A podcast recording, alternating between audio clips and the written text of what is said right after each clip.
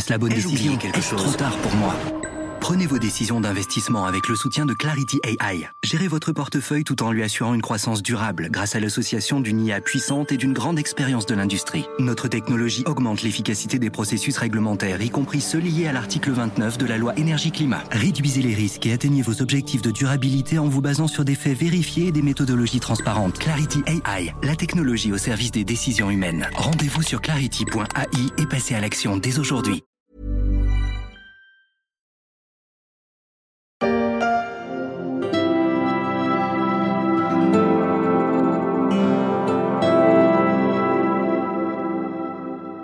C'était il y a 7 ans déjà, un septennat. Sony remet son titre en jeu face à son challenger Microsoft. PS5 contre Xbox Series X et S.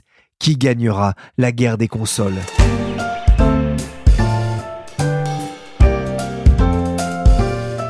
Je suis Pierrick Fay, vous écoutez La Story, le podcast d'actualité des Echos. La compétition entre les fabricants de consoles de jeux va démarrer. Encore plus disputée qu'une partie de League of Legends.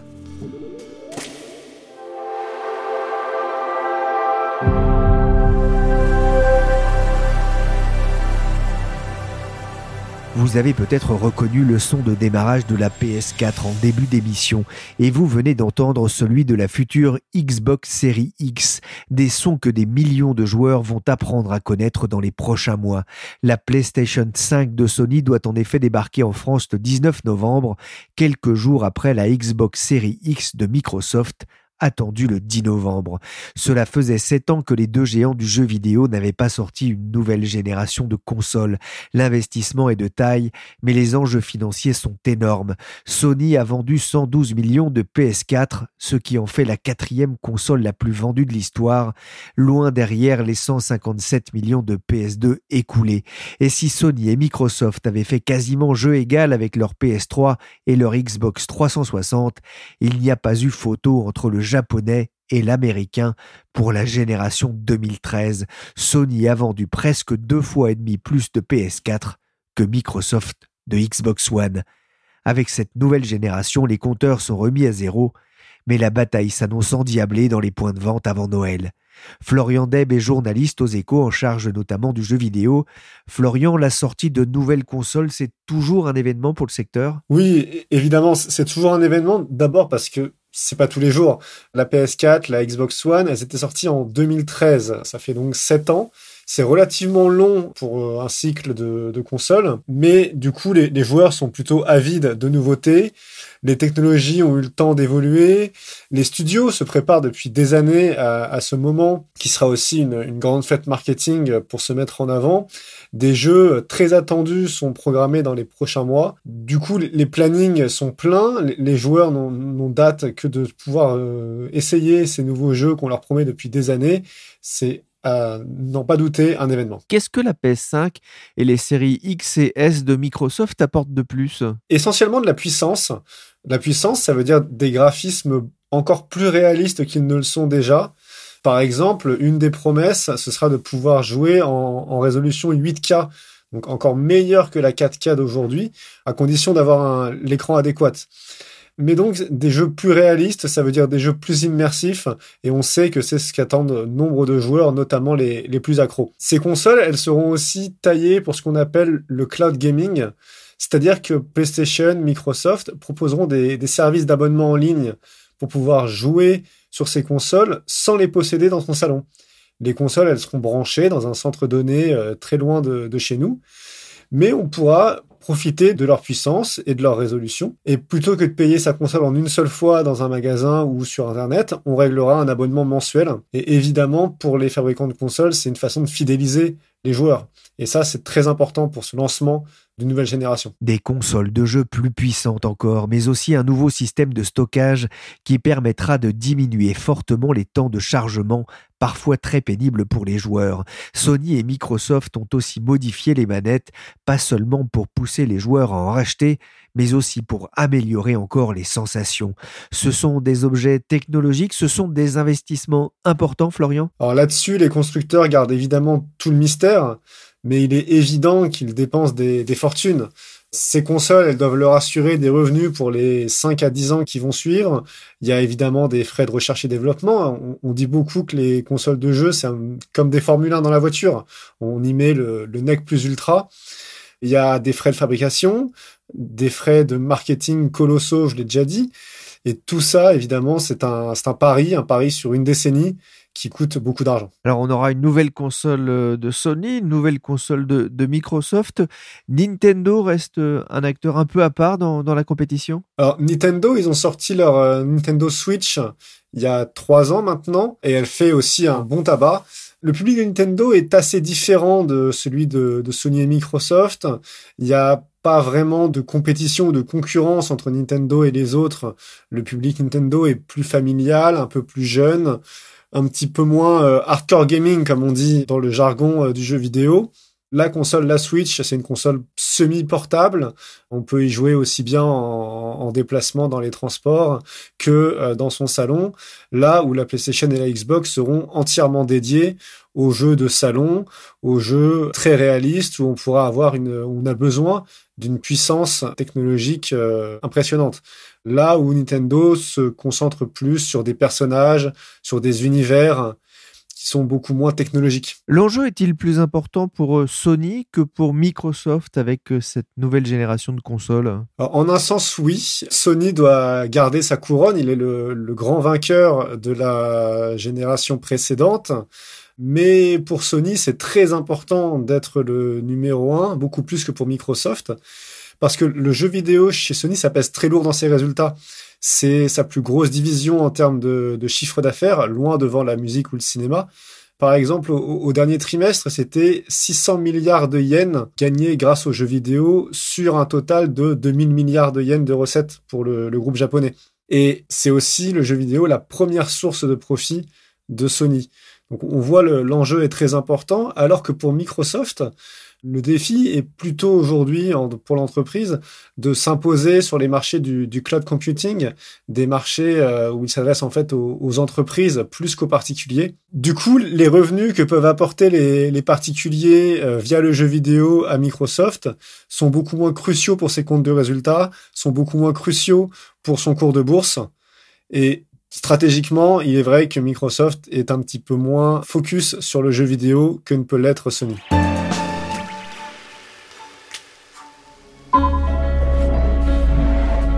Sony et Microsoft ont déjà lancé les précommandes. Première bonne nouvelle, du moins pour eux, elles sont quasiment en rupture de stock. Deuxième information, selon une enquête du cabinet VGM aux États-Unis auprès de 500 joueurs, près des 3/4 ont précommandé une PS5, contre plus d'un tiers une Xbox Series X ou S, les deux n'étant pas incompatibles. Mais le plus intéressant dans ce mini-sondage, c'est que plus de 70% des personnes interrogées ont bien l'intention d'investir. Le sondage de VGM fait aussi le point sur les jeux les plus attendus. Chez Sony, Spider-Man arrive en tête quand Halo Infinite attire les suffrages chez l'Américain, car au-delà des machines, ceux qui comptent dans une console, ce sont bien les jeux vidéo. Si Ubisoft sera présent sur les consoles nouvelle génération avec plusieurs jeux, un autre acteur français a trouvé une place avec une exclusivité pour la console de Microsoft. Il s'agit du studio Dontnod. Oskar Guilbert est directeur général du studio basé à Paris. Il a été fondé en 2008 et est surtout connu pour le jeu Life is Strange. Le groupe a signé un partenariat avec Microsoft pour la sortie de Tell Me Why. Tell Me Why, ça rentre, je dirais, dans le savoir-faire de Dontnod, dans le genre qui est notre genre de prédilection, c'est-à-dire les jeux narratifs. Donc c'est une histoire où on incarne des jumeaux, Tyler et Allison, qui vont explorer les mystères de leur enfance dans une petite ville en Alaska. On est en Amérique du Nord, et vraiment en Nord, puisqu'on est en Alaska. Au début du jeu, Tyler et Allison se retrouvent après de nombreuses années de séparation. Ils découvrent qu'ils partagent toujours un lien fort, comme ils sont jumeaux bien sûr. C'est des retrouvailles qui sont très, très émouvantes, très fortes pour eux. Et ils ont aussi un lien surnaturel qui leur permet d'interagir avec leurs souvenirs. Et donc, le joueur devra un petit peu, avec ses souvenirs, que ce soit les souvenirs de Tyler ou les souvenirs d'Allison, choisir une perspective sur le passé et essayer de démêler un petit peu ce qui s'est passé dans le passé et essayer de découvrir les raisons d'événements assez tragiques qu'ils ont vécu pendant leur enfance. Wow, I just got hit with a flood of memories. Love you, Mom. You seeing what I'm seeing? Mom? Allison? Yeah. Tell Me Why sera l'un des jeux pour la sortie de la Xbox Series X et Series S. C'est un événement forcément important aussi pour vous.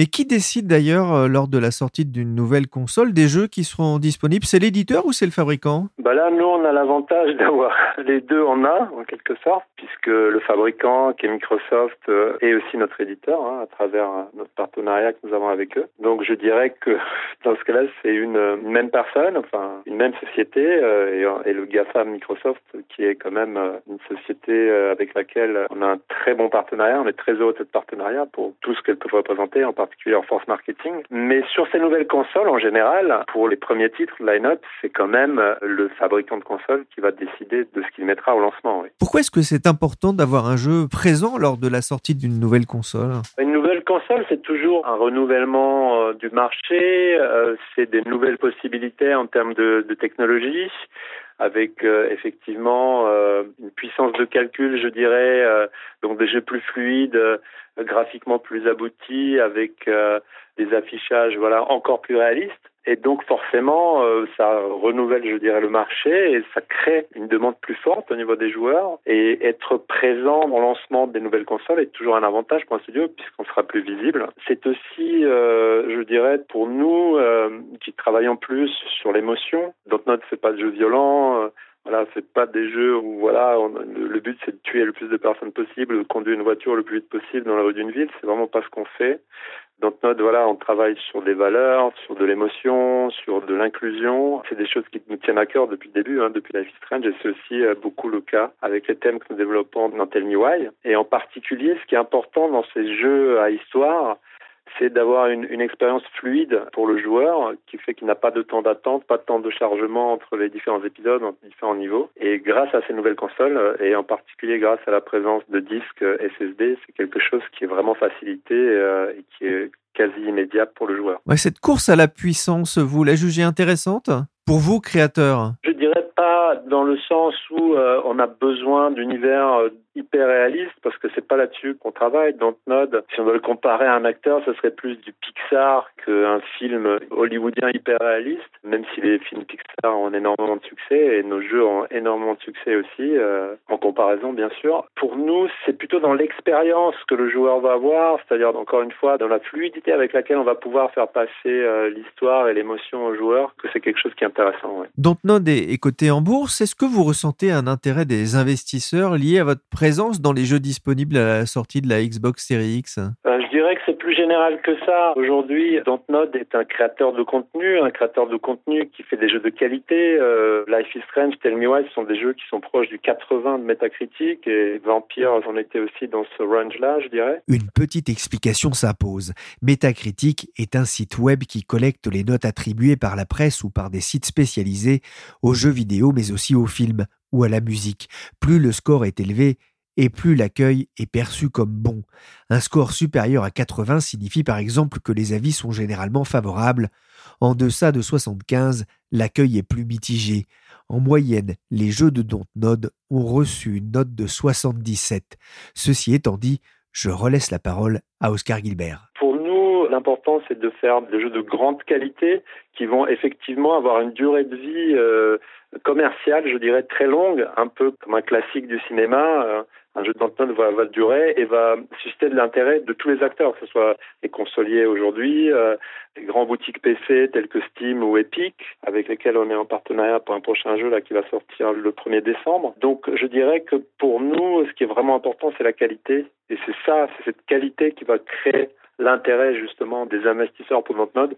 Au moment où il y a beaucoup de tuyaux disponibles, que ce soit les consoles d'un côté, et encore une fois, on est très heureux de notre partenariat avec Microsoft, mais aussi il y a toute la partie PC, il y a les autres consoles, la PlayStation 5, la Nintendo Switch, et puis bien sûr les plateformes mobiles, que ce soit iPhone ou Android. Donc tout ça pour nous est très important, et en plus avec l'apparition du streaming, qui maintenant est de plus en plus présent, les jeux peuvent être consommés sur un peu toutes les plateformes. Donc c'est vraiment, je pense, ça qui crée l'intérêt des investisseurs, c'est-à-dire des jeux de qualité qui durent et qui ont un cycle commercial long, une forte rentabilité, et un intérêt fort de tous ces géants qui ont besoin de contenu de qualité. I can't do this.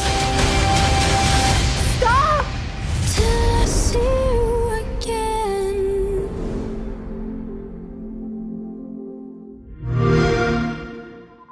Vous évoquez ce partenariat avec Microsoft. Du coup, le jeu ne sort pas sur PlayStation 5. Qu'est-ce que vous apporte cette exclusivité qui vous retire quand même peut-être un peu de vente d'un autre côté ? Tout à fait. Donc le jeu sort sur Xbox et aussi sur PC, que ce soit Xbox One sur PC, mais aussi Steam, qui est l'autre magasin digital extrêmement puissant sur PC. Donc on a cette visibilité sur la console Microsoft et sur PC, qui effectivement a quelque chose qui est très large, déjà qui nous ouvre énormément, et en particulier aussi avec le système d'abonnement, le Xbox Game Pass. Mais nous sommes un studio qui a plusieurs types de contrats. Nous avons des contrats classiques, que nous avons avec Microsoft. Donc Microsoft finance toute la production du jeu et ensuite, une fois qu'il a recoupé, nous touchons des royalties. Donc pour nous, je dirais, c'est une exposition globale et le fait que ça ne soit pas sur PlayStation pour ce jeu-là, ce n'est pas un souci puisqu'on est effectivement dans ce cadre de contrats très sécurisés, ce que nous appelons les contrats classiques. Alors qu'à l'avenir, et stratégiquement, ce qu'on souhaite développer pour nos autres productions, puisqu'aujourd'hui nous avons six lignes de production, c'est de développer l'auto-édition et effectivement, dans ce cas-là, la présence sur toutes les plateformes.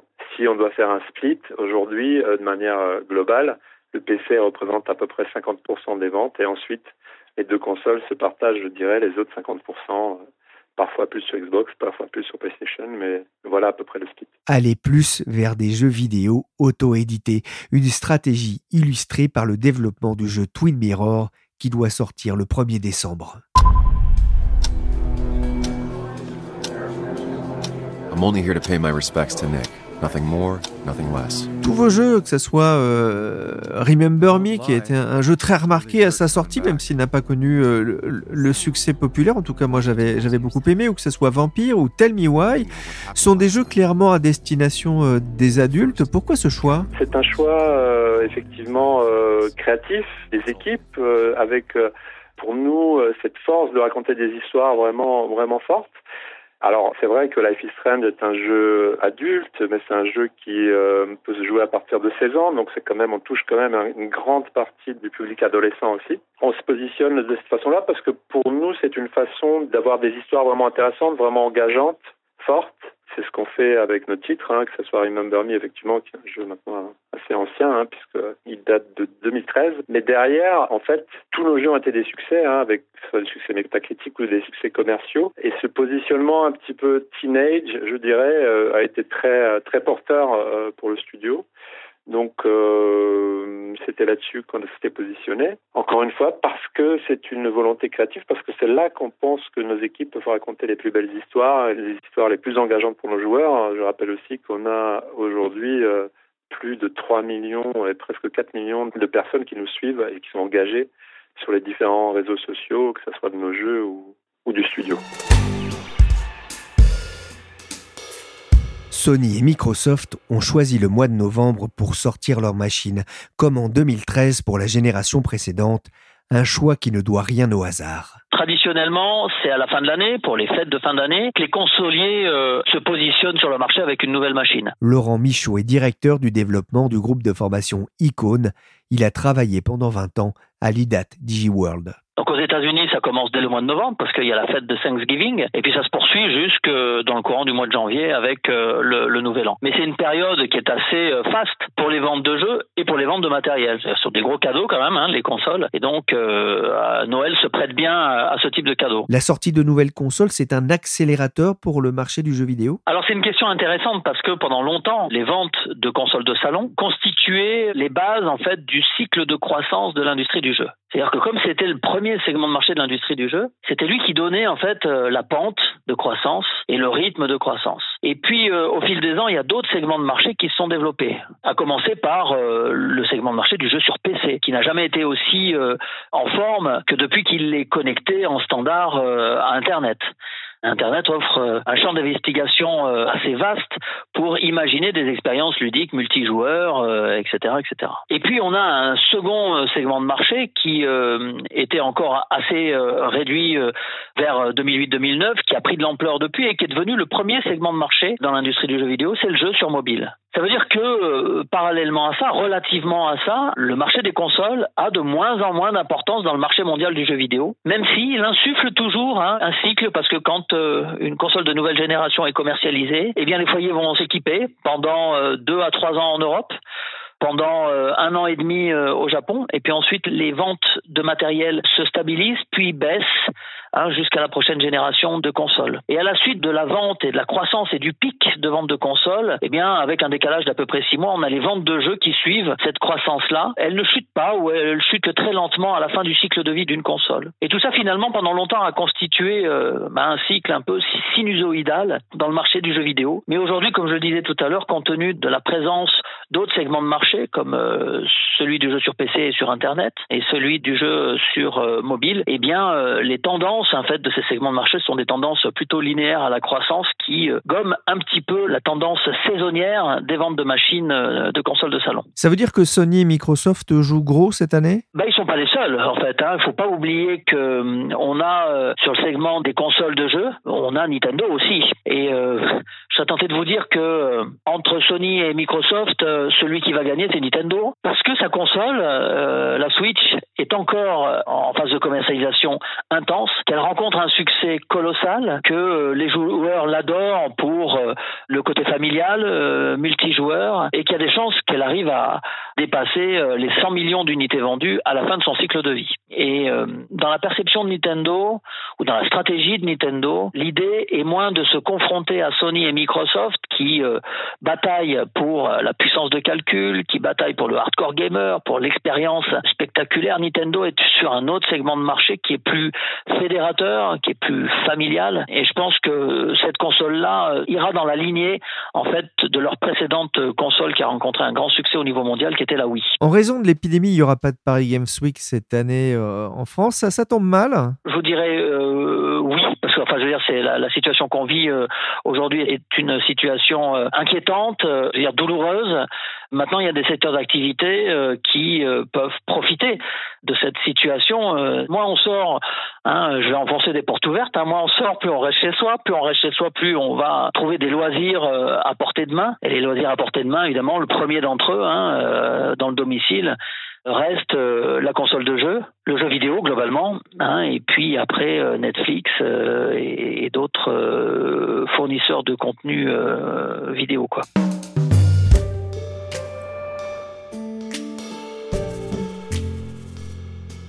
Sony et Microsoft sortent plusieurs versions de leurs consoles. Pourquoi ? Parce que depuis la précédente génération de consoles, ils se sont aperçus qu'ils pouvaient distinguer deux grandes catégories de joueurs. Des joueurs qui étaient en mesure de dépenser davantage. Ils étaient plus des aficionados, des early adopters de ces consoles-là.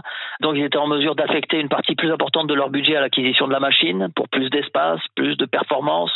Et puis une autre catégorie de joueurs, peut-être on va dire moins à l'aise financièrement, mais qui a également envie d'acquérir la machine. Donc cette distinction-là aujourd'hui s'est installée dans les habitudes, dans les stratégies de commercialisation des consoliers, et à mon avis elle n'est pas prête de disparaître. On parle de rupture de stock pour cette nouvelle génération de consoles. Les fabricants sont parfois accusés de créer la pénurie. C'est pas valable uniquement que pour les fabricants de consoles d'ailleurs. Qu'est-ce que vous en pensez ? Bon, je pense qu'aucun constructeur ne peut pleinement se satisfaire des situations de pénurie. Il y a plein d'éléments qui rentrent en ligne de compte dans la fabrication des consoles, et en l'occurrence, la fabrication des consoles, c'est pas quelque chose qui peut être dématérialisé aujourd'hui, et le contexte de la Covid rend difficile la mobilisation des usines, des ouvriers, etc. Donc on peut comprendre les difficultés auxquelles font face les consoliers. Alors après, on peut toujours imaginer que les consoliers jouent avec cette gestion de la rupture. Je ne crois pas que ce soit une stratégie. Personne n'est vraiment gagnant dans cette histoire. La sortie de ces consoles est aussi importante alors que l'équilibre du jeu vidéo est en train de changer avec la montée en puissance du jeu mobile, vous en parliez, mais aussi du streaming, du cloud computing, comme on dit. Oui, alors on peut parler du game on demand, pour rappeler la vidéo à la demande. On peut parler des jeux streamés également. Alors c'est un phénomène qui est encore assez récent.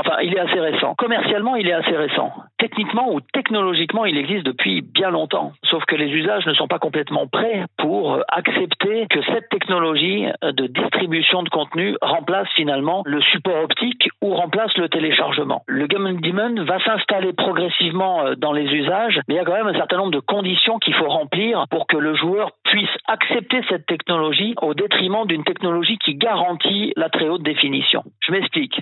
Quand on recourt à du contenu streamé, l'offre de contenu streamé va s'adapter en fonction de votre accès à Internet. Si vous avez aujourd'hui de l'ADSL, du VDSL ou de la fibre optique, la prestation de service de jeux streamés ne sera pas la même. Si vous avez de la fibre, vous pouvez espérer avoir de la très haute définition sur votre jeu.